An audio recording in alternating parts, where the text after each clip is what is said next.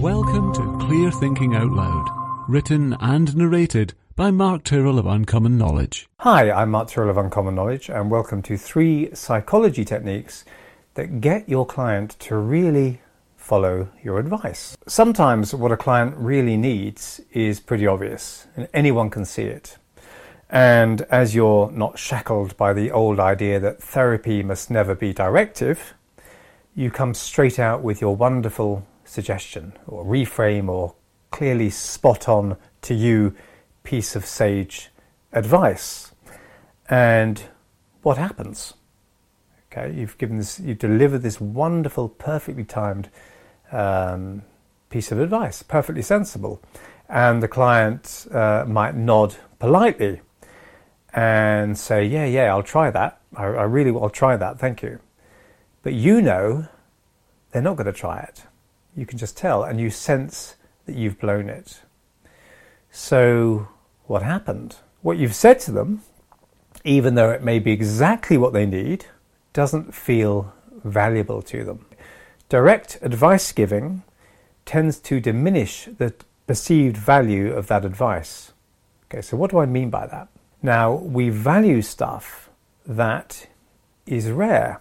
Okay, who would value a diamond if they grew on trees. Someone always dishing out advice, after a while you sort of stop listening to them, even though the advice might be really good. We value things that we've had to work for.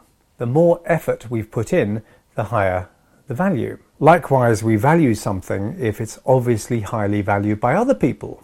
The social effect. We're social creatures. Psychotherapy involves both learning and teaching.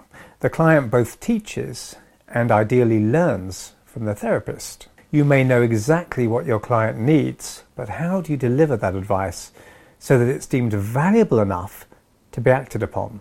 Even diamonds can be mistaken for common stones. So, here are three psychology techniques that will increase the influence of your suggestions. So, number one, dress up the advice. Okay, so rather than a direct piece of advice, you know, you should do this or you should do that, uh, my advice to you, young man, is that you should stop doing that. Okay, thank you very much. I'll bear that in mind. Okay, only I won't, might be the response. So, how, how might we dress up advice to um, use some of these social factors? You know, we might say something like, later on, we're making them wait for it, I'd like to share an idea with you to see what you think. It's a bit unusual, which implies rarity, and it might not make sense to you at first, implying that they might have to work a bit for it to understand it. So now you've increased the value of what you're going to say to them. Number two, tell them how valuable others consider your suggestion to be.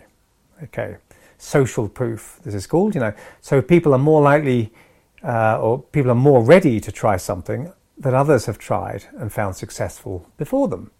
And you can use an example like um, four of my clients in the past few months have done what I'm asking you to do, and later told me that they thought it was the best thing they ever did. So other people, okay, we're applying to other people's experience.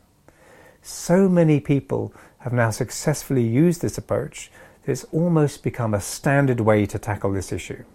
Use metaphor. Number three, use metaphor. Metaphor allows you to give advice without seeming to give advice, thus rendering your advice both more palatable and more valuable to your client. Might even hit home unconsciously with them. They just find that they start doing things a bit differently because of the unconscious impact of the advice. And when a suggestion is unconscious, the person doesn't reject it out of hand. The listener has to work for it through making the link themselves in their own mind, and that makes it more valuable than you just telling the advice um, you know, straightforwardly. I once worked with a man who was still eaten up with resentment over being laid off work years before, decades before he'd been laid off work. Now, what I didn't do was just tell him directly to, oh, forget about it. It was a long time ago. You don't need to worry about decades ago when you lost a job. You know, you've got a good job now. I mean, that's clearly what he needed to do, but the direct advice would have just been rejected out of hand. But while he was in trance and without mentioning layoffs or work or redundancy or anything directly related to that past experience, I told him a story of a man who'd been forced to carry a heavy burden for a long time and then, then discovered that he could put the burden down and leave it far behind. So I hope you found that useful. I'm Mark Tyrrell of Uncommon Knowledge, and if you'd like to subscribe to my email newsletter, you can find it over at unk.com slash blog. That's unk.com slash blog.